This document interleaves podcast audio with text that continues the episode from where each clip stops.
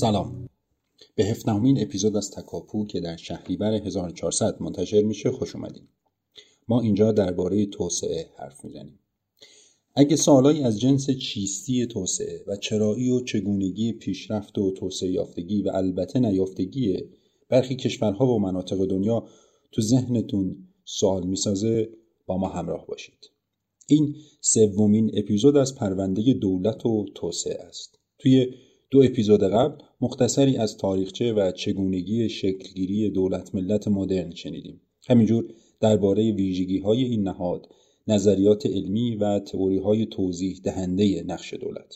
حالا و در ادامه میزگرد از روند طی شده نهاد دولت توی کشورهای مختلف خواهیم شنید و اینکه دولت توسعه یافته و توسعه گرا صاحب چه ویژگی‌هایی هست و منظور از حکمرانی خوب چیه.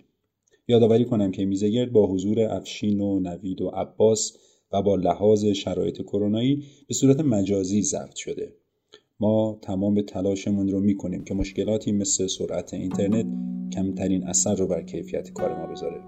با این حال کاستی‌ها رو بر ما ببخشید. بخش پایانی میزگرد رو هم بشنویم.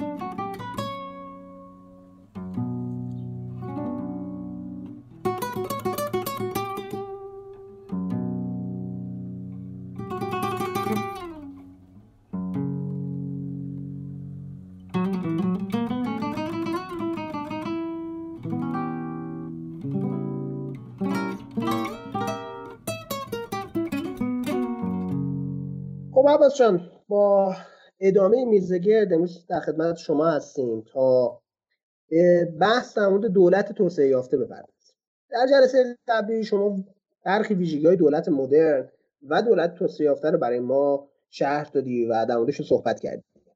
امروز میخوام علاوه بر مرور این صحبت هامون در مورد این مباحث صحبت کنیم با هم که اساساً چگونه ما به دولت توسعه یافته دست پیدا می‌کنیم، چگونه به این ویژگی هایی که داره و نامبردی میشه دست پیدا کرد، از طریق چه اصلاحاتی و از طریق چه مسیری، کشورهای مختلف چه تجربه هایی در این باره دارن و اندیشمندان مختلف چه نظراتی، و همینطور در نهایت حکمرانی خوب که ماحصل دولت توسعه یافته است چه چیزیه، چه پارامترهایی داره.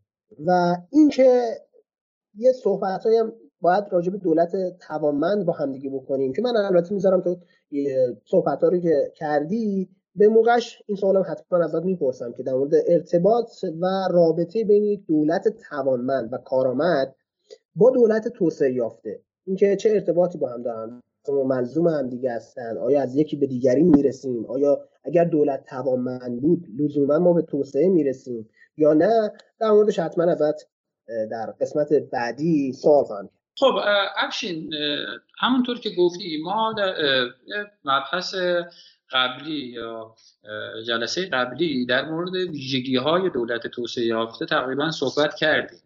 حتی المان‌های یا ببخشید کارکردهای اصلی و حداقلی و حداکثری حکومت‌ها رو در یک نظام توسعه یافته خیلی خلاصه برشمردیم. من خیلی مجدد یه مروری بکنم که با ما رو وارد بحث‌های جدیدی که شما مطرح کردی بکنه.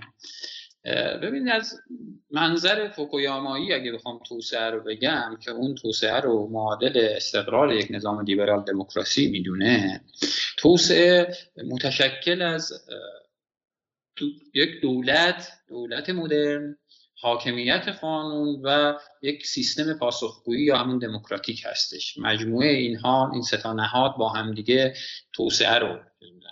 یا اگر بخوام من از دیدگاه پیتر اوانز بگم، توسعه شامل یک حکومت یا دولت شایسته سالار هست که استقلال نسبی از جناح‌ها و گروه‌های زینت داره و میتونه با شایستگی وظایف محوله رو انجام بده و یک جامعه نیرومند، متشکل و سازمان یافته که نتیجهش میشه توسعه که بر مبنای اون اهداف حکومتی، حاکمیتی یا اهداف بر مبنای یک نوع وفاق جمعی شکل میگیره، به خوبی اجرا میشه. این خلاصه بحثاییه که جلسه پیش در موردش حرف زدیم. خب اینها تعریف تعریف هایی که ما میتونیم از توسعه بکنیم. البته البته ما داریم صاحب نظران دیگری که نظر در مورد توسعه بحث های دیگری دارن. ما جلسه اول در مورد تعریف رامارتیاسن از توسعه بحث کردیم. مشخصا نورس در مورد توسعه مباحث خیلی نظاممندی رو مطرح کرده. اگه خاطرت باشه توی صحبت‌هایی که ما تو مجموعه خودمون داشتیم به این نتیجه رسیدیم که بهتره که توی یک جلسه دیگری مشخصاً به نظر به مرور نظریات نظریه پردازان شاخص این حوزه در مورد تعریفشون از توسعه بپردازیم. از جمله اینها نورس، فوکویاما، آمارتیاسن، ایوانز، اولسن و این چهار پنج نفره. پس ما من اینجا نمیپردازم به نورس، برای اینکه جداگانه قرار شد که ما به تفصیل در مورد نظریات نورس در مورد توسعه بپردازیم. خب پس من اونو نگفتم اینجا و از منظر افراد دیگری توسعه رو، ویژگی یک نظام توسعه یافته رو تعریف کردم. سوال شما بعد از این این بود که مسیرهای توسعه به سمت توسعه در کشورهای مختلف چه تفاوتهایی با هم داشته و اصولا این تفاوتها از کجا ناشی میشه. ببینید من واقعیتش اینجا از فوکویاما کمک گرفتم و راه یعنی توضیحات اون رو اینجا سعی میکنم خلاصه بیان کنم. ببینید فوکویاما اعتقادش اینه که تفاوت مسیرهای کشورهای مختلف به سمت توسعه از تفاوت بین توالی شکلگیری این سه تا نهادی که گفتم ایجاد میشه: حاکمیت قانون، دولت و دموکراسی. خیلی یه ذره بیشتر توضیح بدم منظورم رو توجه بشیم که چی دارم میگم. ببین منظورش اینه که در بعضی از کشورها که خودش آلمان رو مثال میزنه، نهاد دولت قبل از حاکمیت قانون و استقرار دموکراسی شکل میگیره. چرا نهاد دولت قبل از این شکل میگیره؟ به دلیل تهدیدات سرزمینی، مشکل جنگ، دفاع، اینها کشور مجبور شده که دولت توانمند داشته باشه. به چه معنا؟ چرا؟ برای اینکه دولت بتونه هزینه های جنگی رو که سرزمینش رو تهدید میکنه تأمین کنه. این هزینه های تأمین هزینه های جنگ نیاز به یک نظام شایسته مالیات ستانی داره، به یک دیوان سالاری قدرتمند نیاز داره و این دیوان سالاری دولت ساز... جنگ منجر به دولت سازی میشه. دولت سازی پیش نیازش و تبعاتش البته ببخشید رشد دیوان سالاری هستش. دیوان سالاری شایسته که مبتنی بر گزینش افراد شایسته هستش منجر به حکومت قانون میشه. حکومت قانون از جمله مهمترین چیزاش حق مالکیت و اگر دولت شایسته به همراه حاکمیت قانون منجر به رشد اقتصادی میشه و رشد اقتصادی منجر به ظهور طبقات جدید در جامعه میشه مثل کارگران و اینها که اینها منجر به بسیج اجتماعی گسترده میشه. این بسیج اجتماعی اگر نهادهای دموکراتیک یا نهاد پاسخگویی وجود نداشته باشه میتونه منجر به پدیده‌هایی مثل نازیسم و فاشیسم بشه. این یک مسیره که دولت سازی قبل است. من اگر اینجا بتونم گریزی به ایران بزنم، خیلی از صاحب نظران معتقدن که اصولاً مباحث توسعه در ایران هم از مسئله تهدیدات سرزمینی شد. اولین بحث ها در مورد توسعه که ما در مقدمه این پادکست خاطرم باشه اشاره کردیم به یه متنی از عباس میرزا که اصولا بحث از توسعه در ایران که مطرح میشه ما همیشه میبینیم که از عباس میرزا شروع میشه. خب عباس میرزا جنگ سالار بود. مشکل تحت شکست ایران از روس اون رو به این رسوند، به این نتیجه رسوند که نیازمند دو اصلاح و تغییر و تحول ساختاری در نهاد دولت هستیم. میتونیم بگیم که ما از همچین جایی شروع کردیم ورود به فرایند توسعه. این یه مسیر. مسیر دوم که مثال ایدئالش آمریکا هستش، مسیریه که در اون با حکومت قانون، حاکمیت قانون، احترام به حق مالکیت، قبل از ایجاد دولت قدرتمند یا دولت شایسته به وجود اومد. یعنی نهاد حکومت قانون، حاکمیت قانون قبل از نهاد دولت شکل گرفت. به همراه حاکمیت قانون یا همزمان با اون، ما در آمریکا دموکراسی رو داشت، دموکراسی و نظام پاسخگویی هم برقرار بود. این که حالا اینو من در ادامه خیلی خلاصه توضیح میدم که حالا این که در کشورها چرا اینجوری هست به سنت‌های بسترهای نهادی، سنت‌های تمدنی و تاریخی خودشون برمیگرده. به هر حال آمریکایی‌ها از کشوری اومده بودن که به نهاد دولت بدبین بودند و استقرار حاکمیت قانون در اونها مدت‌ها بود که موضوع بحث بود. خب حکومت قانون منجر به حق احترام به حق مالکیت یا ایجاد حق مالکیت میشه، خود اون منجر به رشد اقتصادی میشه. رشد اقتصادی طبقات اجتماعی جدیدی رو به عنوان بازیگران نوظهور عرصه سیاست به وجود میاره. این بازیگران مطالبه اصلاحات دارن در یک دولتی که در یک نظامی که دموکراسی بیشتر از این که منجر به نوعی توسعه بشه، یک سیستم حامی پرور یا ویژه پرور رو به وجود آورده که دولت در اون در اصل محملیه برای گروه‌های قدرتمند و جناح‌های قدرتمند ذی‌نفوذ، برای اینکه به جای منافع ملی به دنبال منافع جناحی و گروهی خودشون باشن. خب در این شرایط طبقات اجتماعی جدید مطالبه اصلاح دارن و این مطالبه اصلاحات منجر به اصلاح نهاد دولت میشه. من بعداً این اصلاح نهاد دولت رو مفصل‌تر در موردش بحث میکنم در ادامه این موضوعات. مسیر سوم مسیریه که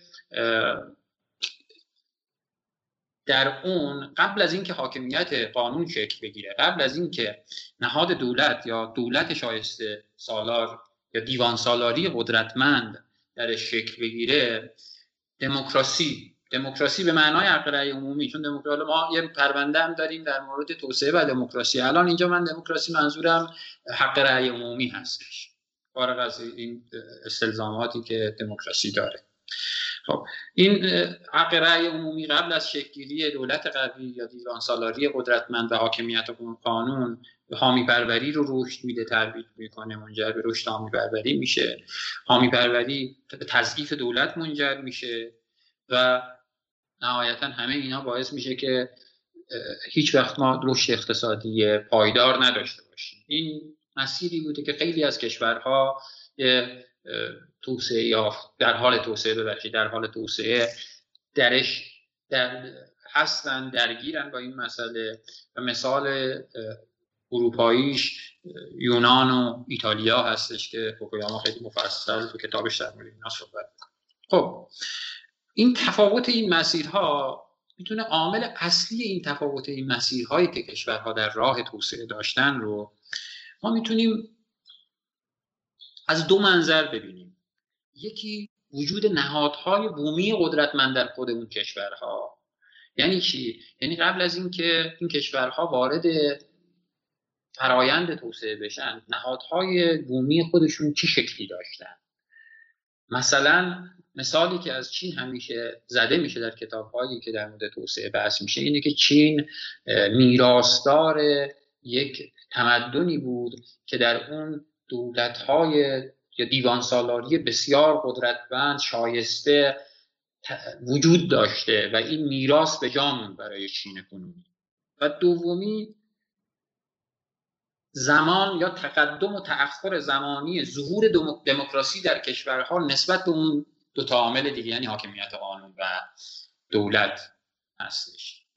ببینید من اگر بخوام از این منظر دوباره گریزی به کشور خودمون بزنم، میشه اینجوری دید این مسئله رو که ما اول قبل از اینکه اصولاً مباحث مربوط به حق رأی عمومی، حضور شهروندان به عنوان شهروند در عرصه عمومی مطرح بشه، مطالبه دولت قدرتمند در قاج زمان قاجار از عباس میرزا و امیرکبیر و در دوران اصلاحات میرزا حسین خان سپه سالار و امینالدوله، اینها این مطالبه شکل گرفت، حرکت به این سمت آغاز شد. با جنبش مشروطه ما وارد به سرعت وارد بحث حق رأی عمومی و دموکراسی، حالا به این معنای حق رأی عمومی شدیم. اگر اشتباه نکنم در مجلس اول محدود بود حق رأی به حداقلی از دارایی، ولی از مجلس دوم به بعد توده مرد بیشکل مردم که سازمان یافته نبودن وارد عرصه سیاست شدن. حالا مردم منظورم درصدی از جمعیت شهری در این دوره و و این باعث شد که به تضعیف روند دولت سازی در ایران بیانجامه، برای اینکه گروه‌های ذی‌نفوذ از زمیندارها گرفته، از روحانیت گرفته، اینها میتونستن این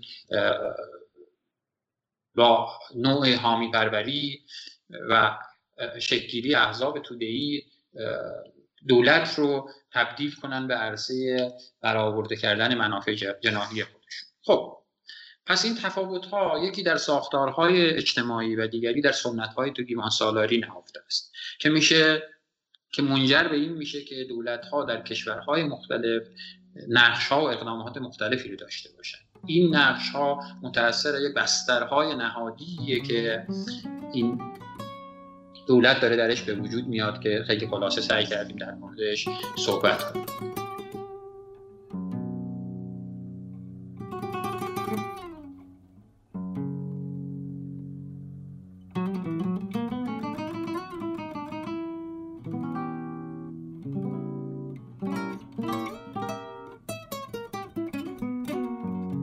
ممنون عباس جان، مرور خوبی داشتیم و مسیرهایی که میشه به دولت توسعه یافته دست پیدا کرد، حالا توی تاریخ اشاره مختلف، مسیرهای مختلفی رفتند. یک سوالی که اینجا برای من ایجاد میشه اینه که با توجه به صحبت‌های فوکویاما و مثال آلمان که گفتیم، آیا داشتن یک بوروکراسی قوی ما رو به توسعه میرسونه، یا بهتر بگم آیا یک دولت مقتدر و قوی و توانمند آیا لزوما مسیر توسعه رو طی میکنه یا نه؟ و اگر نه چرا؟ چه اتفاقی میفته که دولت قوی ممکنه به تو... مسیر توسعه رو طی نکنه، با وجود اینکه خب دولتیه که هر برنامه‌ای بذاره اون برنامه رو عمل میکنه و این توانمندی رو داره. یک سوال دیگه هم که حالا بعد از این اگر وقت گردی پاسخ بده، این که چه موانعی اساساً بر سر این مسیرهایی که گفتی ممکنه به وجود بیاد و منجر بشه که ما به توسعه نرسیم یا به یه چیزی تحت عنوان شبه توسعه برسیم. چه موانعی بر سر این راه ممکنه تحقق پیدا کنه؟ من از دل این پاسخات یک سوال دیگه رو مطرح کنم که بعد از پاسخات طرح می‌کنم. خب تو ابتدای بحث گفتم که توسعه توازن پیدایش سه تا نهاد دولت، حاکمیت قانون و دموکراسی با هم. پس طبیعتاً صرف دولت سازی یا دیوان سالاری قدرتمند نمیتونه منجر به توسعه پایدار بشه. دولت سازی یکی از پایه‌های توسعه هستش و البته یکی از شروط لازم توسعه هستش، ولی به تنهایی نمیتونه منجر به این بشه. ما اگه به طور کلی دو وجه ببینیم، یکی دیوان سالاری منسجم، یکی گروه‌های اجتماعی قدرتمند. دیوان سالاری منسجم یا اصطلاحاً بگیم دولت مستقل که متکی به جامعه نباشه و برنامه‌هایی رو که در پیش میگیره مبتنی بر وفاق جمعی نباشه، این پیشرفت‌ها پیشرفت‌های پایداری نخواهد. عمدتاً عمده دلیل توسعه نیافتگی یا شکست در مسیرهای توسعه به خاطر اینه که نظام یا سیستم در حفظ تعادل بین دیوان سالاری یا به قول خودت بوروکراسی قدرتمند و گروه‌های اجتماعی قوی ناتوان میشه. مسئله‌ای که اتفاقا عجم‌اغلو هم تو کتاب راه باریک آزادی به تفصیل سعی کرده بر اساس کشورهای مقایسه کشورهای مختلف در قاره‌های مختلف به این بپردازه و دولت اوروکراسی قدرتمند رو به عنوان لویاتان آبزی در مقابل جامعه ضعیف یا قوی قرار بده و انواع واریانت‌های مختلف یا گزینه‌های مختلفی که شکل می‌گیره و تجارب کشورهای مختلف رو سعی کنه تو این زمینه بررسی کنه. همین بحث رو ایوانز هم تو کتاب توسعه و چپ آوردش داره. حتی یه چیز دیگه من بگم، ببینید حتی موفقیت در یک بازه زمانی چند ساله ممکنه منجر به هم خوردن این تعادل بشه. به چه معنا؟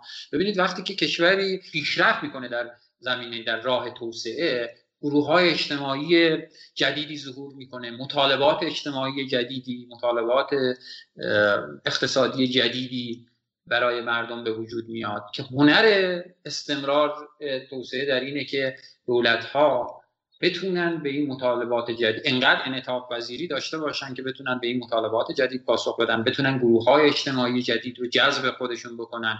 و این مسئله‌ایه که حالا من جالبه به این مسئله اشاره کنم. حالا اینو در قالب این بگم بگم که دو جور میشه این ناتوانی یا ناپایداری توسعه رو دید. یکی این که حکومت‌ها، دولت‌ها در اجرای پروژه‌های مشترک با نخبگان، با اصطلاحاً الیت جامعه ناتوان باشند. چرا اینو میگم؟ من اینو در موردش توضیح ندادم. ببین یکی از شاخص‌های توسعه یافتگی اینه که حکومت بتونه با نخبگان چه صنعتی، چه فرهنگی، چه اجتماعی پروژه‌های مشترک رو پیش ببره. یعنی این وفاق جمعی از این پروژه‌ها حاصل میشه. حکومتی که نتونه کار مشترک یا اصطلاحاً پروژه های مشترک با نخبگان جامعه داشته باشه، اصولاً راه خودش رو داره به تنهایی میره یا اصطلاحاً اتکایی یا پایگاهی در جامعه نداره. این یک عامله، یعنی ناتوانی در انجام پروژه های مشترک توسط حاکمیت. این به ضعف بحث به مربوط میشه بحث های اوکراینی خوب که بهش میپردازیم.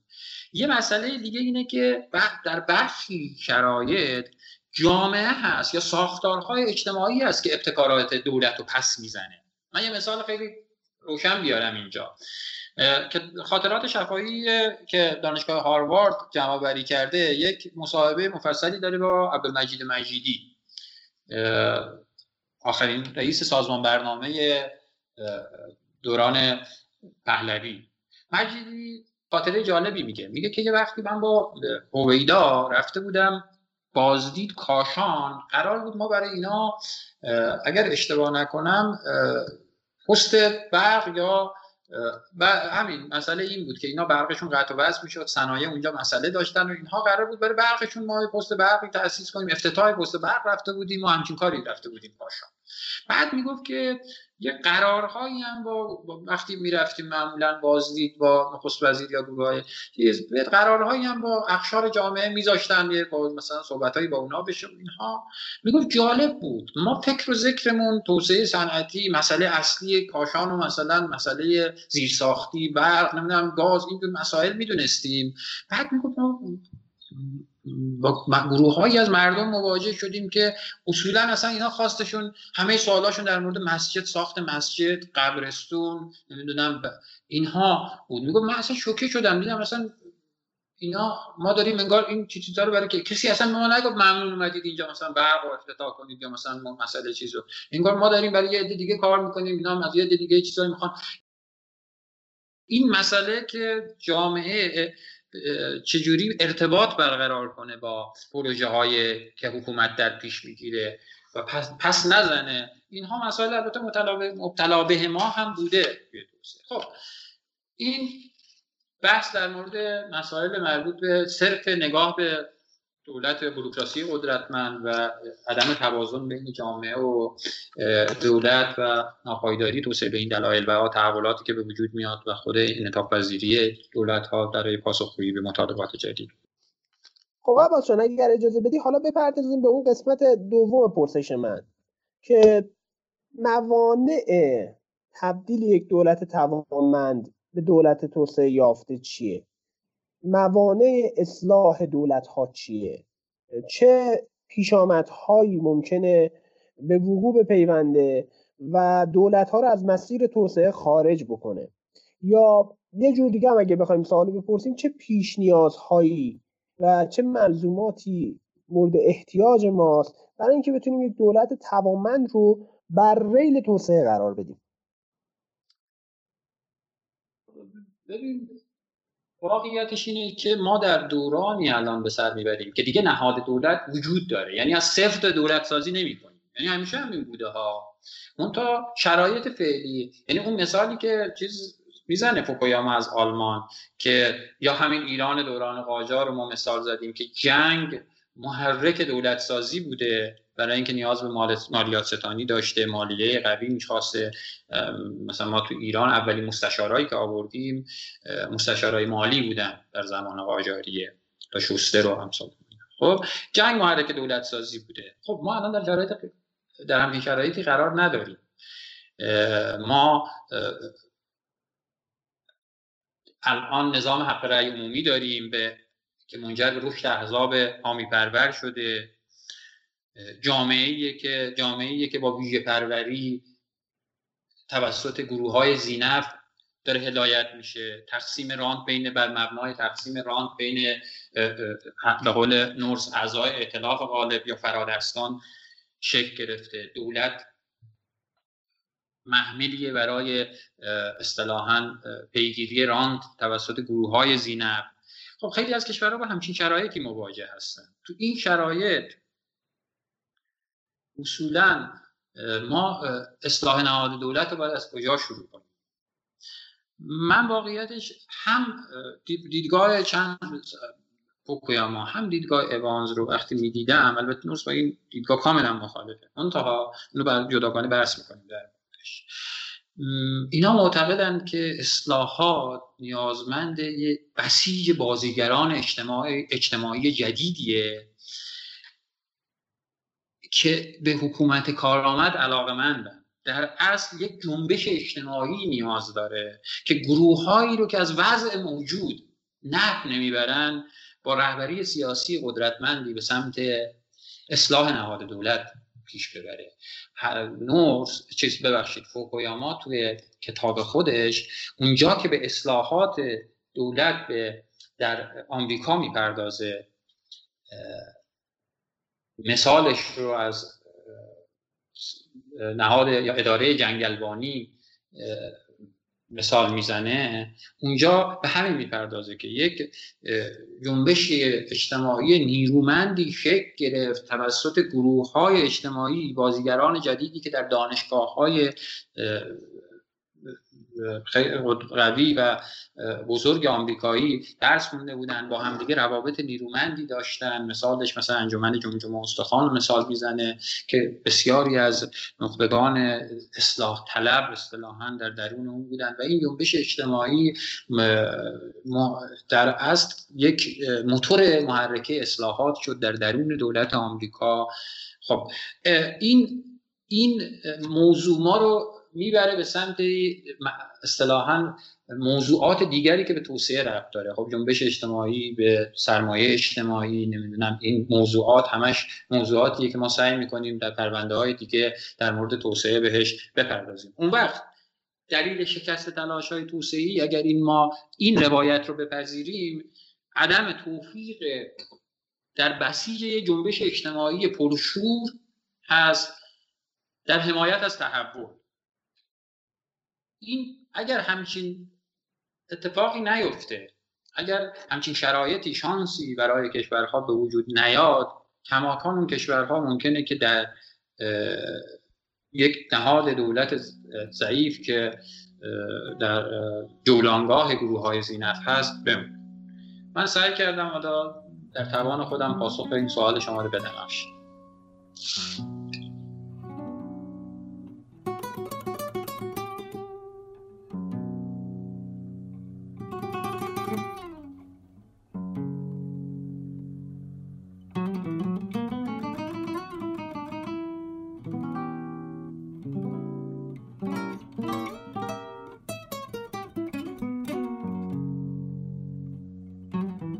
خب عباس جان، ما هم تو سوالاتمون به دولت توانمند اشاره کردیم و هم شما توی پاسخاتون راجع به ارتباط دولت توانمند و دولت توسعه یافته صحبت کردیم، اما یه قدر خاصه راجع به خود توانمندی دولت صحبت کنیم که اساسا دولت باید چه قابلیت‌ها و ویژگی‌هایی داشته باشه تا ما بهش بگیم دولت توانمند، دولت کارآمد، دولتی که میتواند یک برنامه رو اجرا بکنه.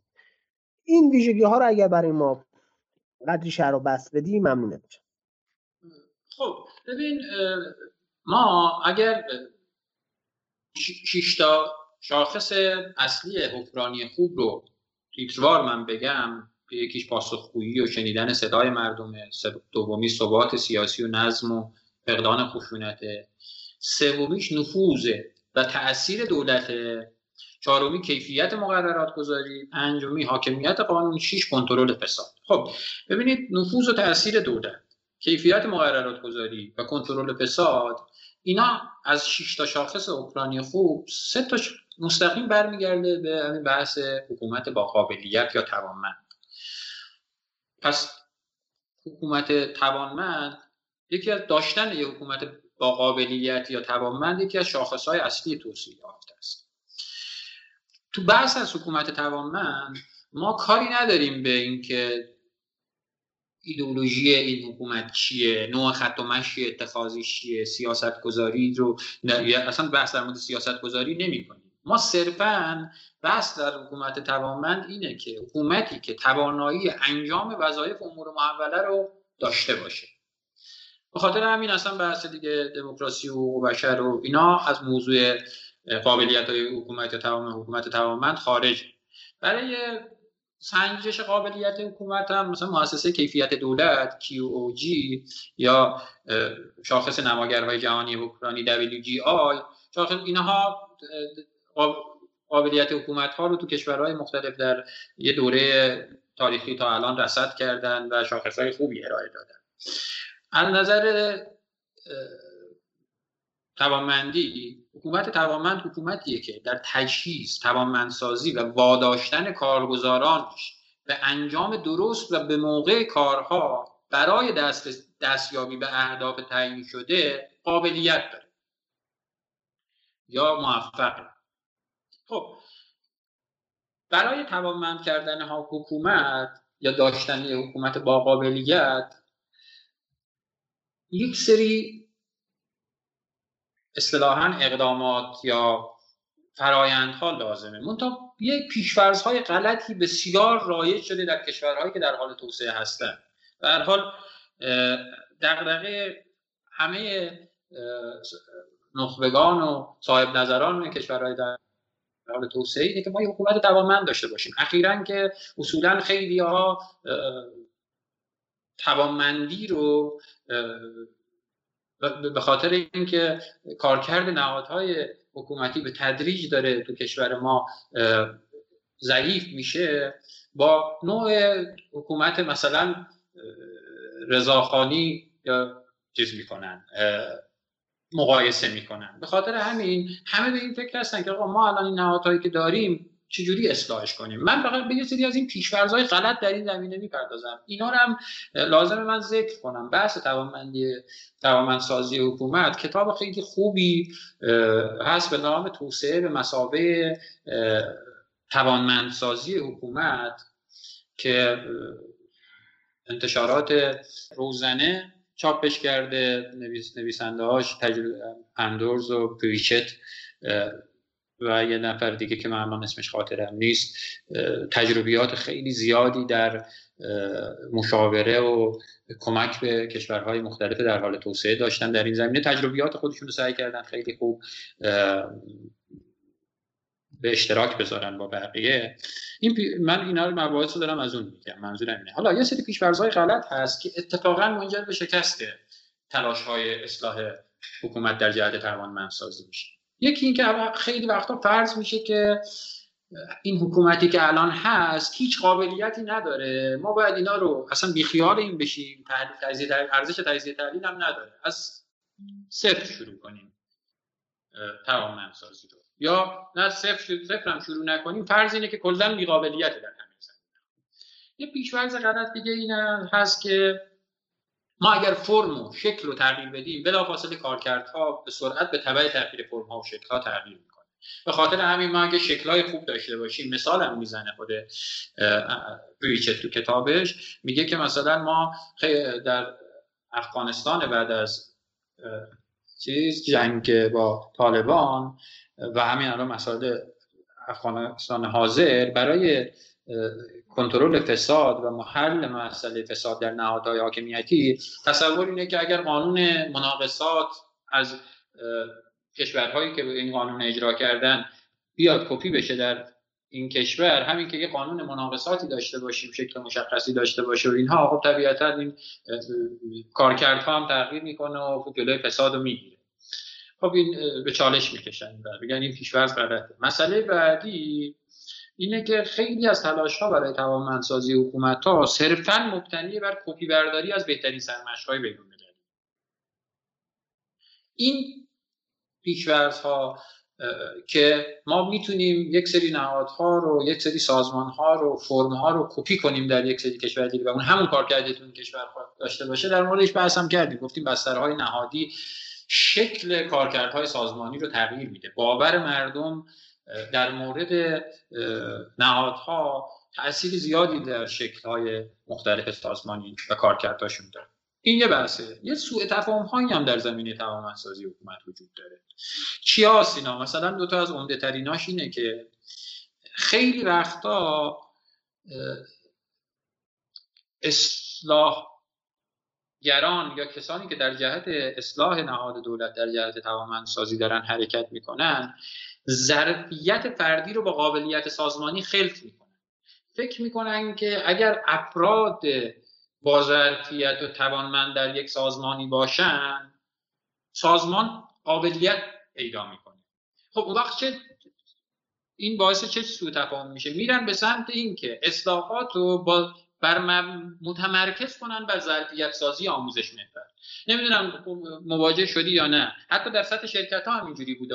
من خودم شرکت هایی کار کردم، با شرکت هایی که حالا نیمه دولتی دولتی نیمه دولتی نیمه خصوصی بودم یا شاید شرکت های خصوصی، که اینا اصولا جالبه، مثلا هر وقت خواستن که شرکت رو اصلاح بکنن، یه ذره توانمند کنن، کارمندای شرکت رو با دوره‌های آموزشی می‌فرستادن. این دوره رو دوره مدیریتی بگیرن.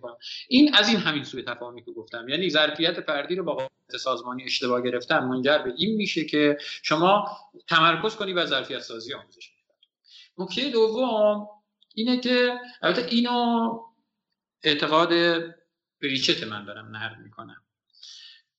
بریچت معتقده که قابلیت حکومت تابع تابع پارامترهای کلان سیاسی نیست. یعنی چی؟ یعنی اصلاح حکومت در جهت توانمندسازی، اینو دقت کن، من هی میگم در جهت توانمندسازی، چون گفتیم فقط الان بحثمون یک بوروکراسی قدرتمند. اصلاح حکومت در جهت توانمندی نیازمند تغییرات وسیع ساختاری نیست. اینو این اعتقاد داره و میگه این سوء تفاهمه که همه اصلاحات و در جهت حکومت توانمند رو ما تعلیق کنیم یا اصطلاحاً منوط کنیم به تغییرات کلان ساختاری در سطوح سیاسی. خب اینا هم چی؟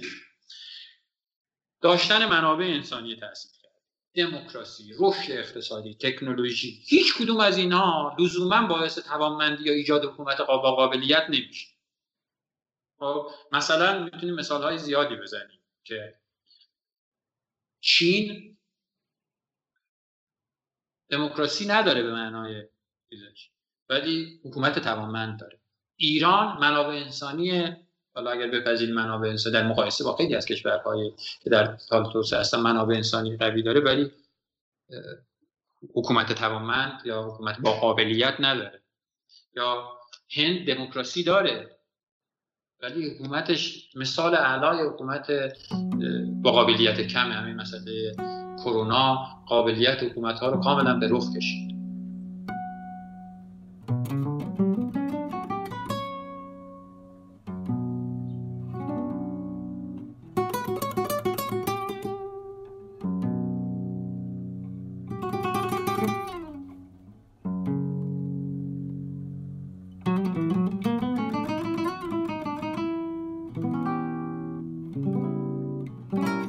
متشکرم ازت بچه‌ها. البته به نظر من جا داره که ما مفصل‌تر به این بحث بپردازیم، اما فکر نمی‌کنم فرصتش کافی حداقل تو این اپیزود داشته باشیم. سوال من در واقع الان اینه: المان‌ها و پارامترهای از جمله سرمایه اجتماعی که بهش اشاره کردی، یا دموکراسی که تو صحبتات بود، یا مسئله هویت، هویتی که شهروندها برای خودشون احساس می‌کنن، اینها چه نقش و ارتباطی با دولت توانمند و از اون سمت حرکت این دولت به سمت یک دولت توسعه یافته دارن و چه پیوندی میان اینها برقراره؟ هرچند که ما به هر کدوم از این ویژگی‌هایی که نام بردم، هویت، دموکراسی و سرمایه اجتماعی و ارتباطشون با توسعه، به صورت خاص خواهیم پرداخت، اما اینجا میخوام ارتباط این مقولات با دولت رو بیشتر برامون بشکافید، نه حالا با خود توسعه، با دولت چه ارتباطی دارن. خب من جواب سوال تو افشین در اول سعی میکنم ارتباط سرمایه اجتماعی با توسعه یا حکمرانی خوب رو به همین هستند که همین بحث کیفیت حکمرانی که بعداً بهش میپردازیم یا توان حکومت توانمند و ارتباط سرمایه اجتماعی با این مباحث رو که تا الان مطرح کردیم بگم. ببینید اصولاً توسعه یا حرکت به سمت توسعه یک کار گروهی و دست جمعیه. وقتی ما از کار گروهی و جمعی حرف میزنیم طبیعتاً به سرمایه اجتماعی به عنوان یک مؤلفه اساسی نمیتونیم نپردازیم. خاطرت باشه اونجا در مورد اصلاح نهاد دولت وقتی از فوکویاما نقل کردیم، فوکویاما میگفت که و همونطور وانز و دیگرانی معتقدن که اصلاح در شرایط که دیگه مسئله جنگ محرک دولت سازی نیست، دموکراسی وجود داره، احزاب حامی پرور وجود دارن، گروه های زینف هستن، نیازمند یک جنبش اجتماعی نیرومنده. این جنبش اجتماعی کارش چیه؟ این سرمایه اجتماعی رو در جهت توسعه داره چیز میکنه، داره تجهیز میکنه، داره به کار میگیره. خود کیفیت حکومت یا حکومت با قابلیت به شدت به اعتماد وابسته است. بی اعتمادی خودش مانعیه در کنش جمعی، اصطلاحاً به تعادل سطح پایین یا دام اجتماعی منجر میشه. کتابی هست به نام دام‌های اجتماعی و مسئله اجتماع چیز مسئله اعتماد که خیلی مفصل به این مسئله سرمایه اجتماعی پرداخته. ما خب یکی از اپیزودهامون، یکی از پروندههامون مشخصاً در مورد سرمایه اجتماعی و توسعه میپردازیم. من اینجا فقط اشاره میکنم. بی‌اعتمادی از یه طرف دیگه، یعنی بی...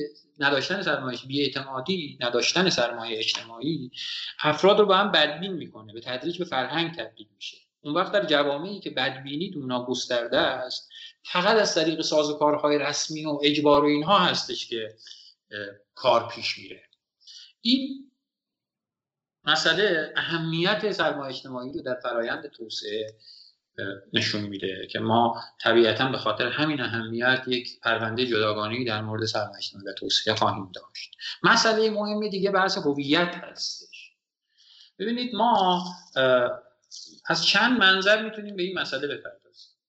یکی این که همونطور که نوید در ابتدای این میزه گرد در جلسه قبل بحث کرد و شما هم تو سوالتون از نوید یه مقدار بحث رو شکافتین، دولت مدرن اصولا بدون ملت چیز نداره، یعنی دولت ملت با هم تعریف داره در مباحث جدید. ملت نوعی از هویت، تعریف نوعی از هویت یا ساختن نوعی از هویت که به جای تعلقات خویشاوندی، قومی، عقیدتی، انسانها رو بر مبنای اینجوری بگم گروه‌های بزرگتری از مردم رو در مرزهای سرزمینی بر مبنای تعاریف دیگری از افراد به هم پیوند میده که دیگه اون تعاریف تعاریف مبتنی بر خویشاوندی، نژادی، قومی، قبیله‌ای نیست. یا اصطلاحاً تعریف شهروند خودش نوع جدیدی از هویت هستش و ما بدون داشتن شهروند و حقوق شهروندی نمیتونیم حرفی از توسعه یافتگی بزنیم. این یه بحثه. بحثی که دیگر اصطلاحاً در مورد هویت‌های درون هویت‌های خود یا خرد فرهنگ‌ها یا هویت‌های دیگری که مثلا اقلیت‌ها بر مبناش تعریف کردن در درون مرزهای ملی هستش. نوع مواجهه حکومت با هویت‌ها، حکومت‌ها با هویت‌ها، جامعه با این هویت‌ها، نوع آزادی که گروه‌های مختلف هویتی دارن برای اینکه بتونن قابلیت‌های خودشون رو به منصه ظهور برسونن. اینا رو مفصل ما در موردش بحث می‌کنیم. یه رویکرد دیگری هم نورس داره، ما در موردش بعداً صحبت خواهیم کرد جداگانه، ولی بد نیست من اینجا حیفه یعنی اشاره نکنم بهش. نورس توسعه یافتگی رو معادل یک نوع نظامی میدونه که در اون دسترسی به سازمان‌های اقتصادی و سیاسی بازه، یعنی همه میتونن به این سازمان‌ها دسترسی پیدا کنن. انحصاری در ایجاد و دستیابی و رسیدن به سازمان‌های سیاسی اجتماعی وجود نداره. خب اون وقت میگه که این نوع دسترسی باز مستلزم ایجاد روابط غیر شخصی بین آدم است. روابط غیر شخصی یعنی نه بر مبنای هویت خاص فرد، بلکه بر مبنای حقوق عام که بین همه افراد برابره، هویت‌های عام که ما طرح‌بندی تعریفش می‌کنیم. این مبنای یا پیش‌فرض دسترسی باز به سازمان. اینا مف... اینا البته جای بحث داره، مفصل باید در موردش صحبت کرد. همه اینا رو ما اینجا می‌خوایم بگیم برای اینکه بگیم که نمیشه به موضوع توسعه پرداخت و از بحث‌های مثل سرمایه اجتماعی و هویت، هویت ملی اینها غافل بود و ما سعی میکنیم با کمک دوستان صاحب نظران دیگری که به تدریج در پرونده های مختلف به ما میپیوندن به طور اختصار در حد بضاعت خودمون به این مباحث بپردازیم.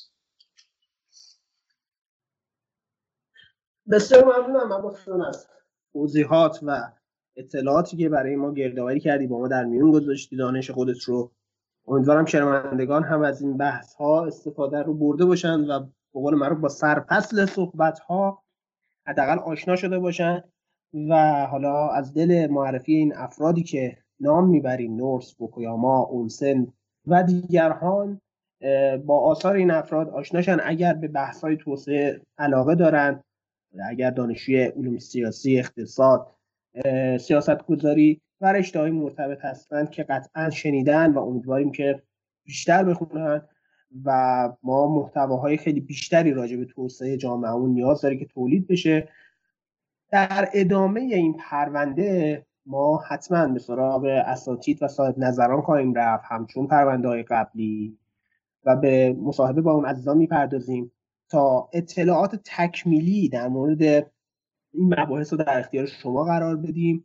من امیدوارم تا اینجای کار از ما راضی بوده باشید. با فیدبک هایی که به ما میدید در بهبود هرچه بیشتر نحوه تولید محتوای ما ما رو یاری برسونید.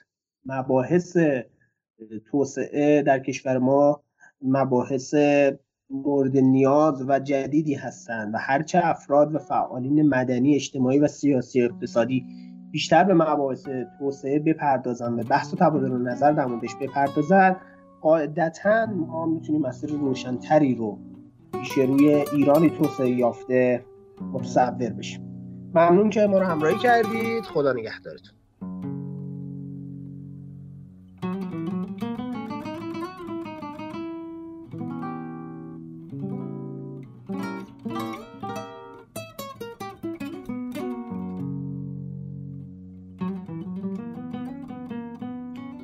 خب عزیزان، سومین و آخرین بخش از میزگرد پرونده دولت و توسعه رو هم شنیدیم.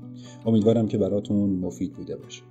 از اپیزود بعد گفتگو با صاحب نظران و اساتید دانشگاه شروع میشه و به صورت موردی و تخصصی تر وارد مسائل و مطالب مرتبط با بحث دولت و توسعه میشیم. در گام بعدی مصاحبه‌ای با جناب آقای دکتر بستانی خواهیم داشت. ایشون در دانشگاه خوارزمی فلسفه سیاسی تدریس میکنن و از نظرگاه ایران شهری خودشون به سوالات و مطالب ما پاسخ دادن. امیدوارم که از شنیدن این مصاحبه لذت ببرید. شما تکاپو رو میتونید در همه اپ‌های معتبر پادگیر مثل کست باکس، اپل پادکست و گوگل پادکست و بقیه پادگیرهای معتبر پیدا کنید. در اینستاگرام و تلگرام هم مطالب تکمیلی گذاشته میشه. خوشحال میشیم ما رو در شبکه‌های اجتماعی هم دنبال کنید و با گذاشتن کامنت راهنمای ما برای بهتر پی بردن مسیرمون باشید. توی این روزهای سخت جانکاه مراقب سلامت جسم و روان خودتون باشید. خدا نگهدار.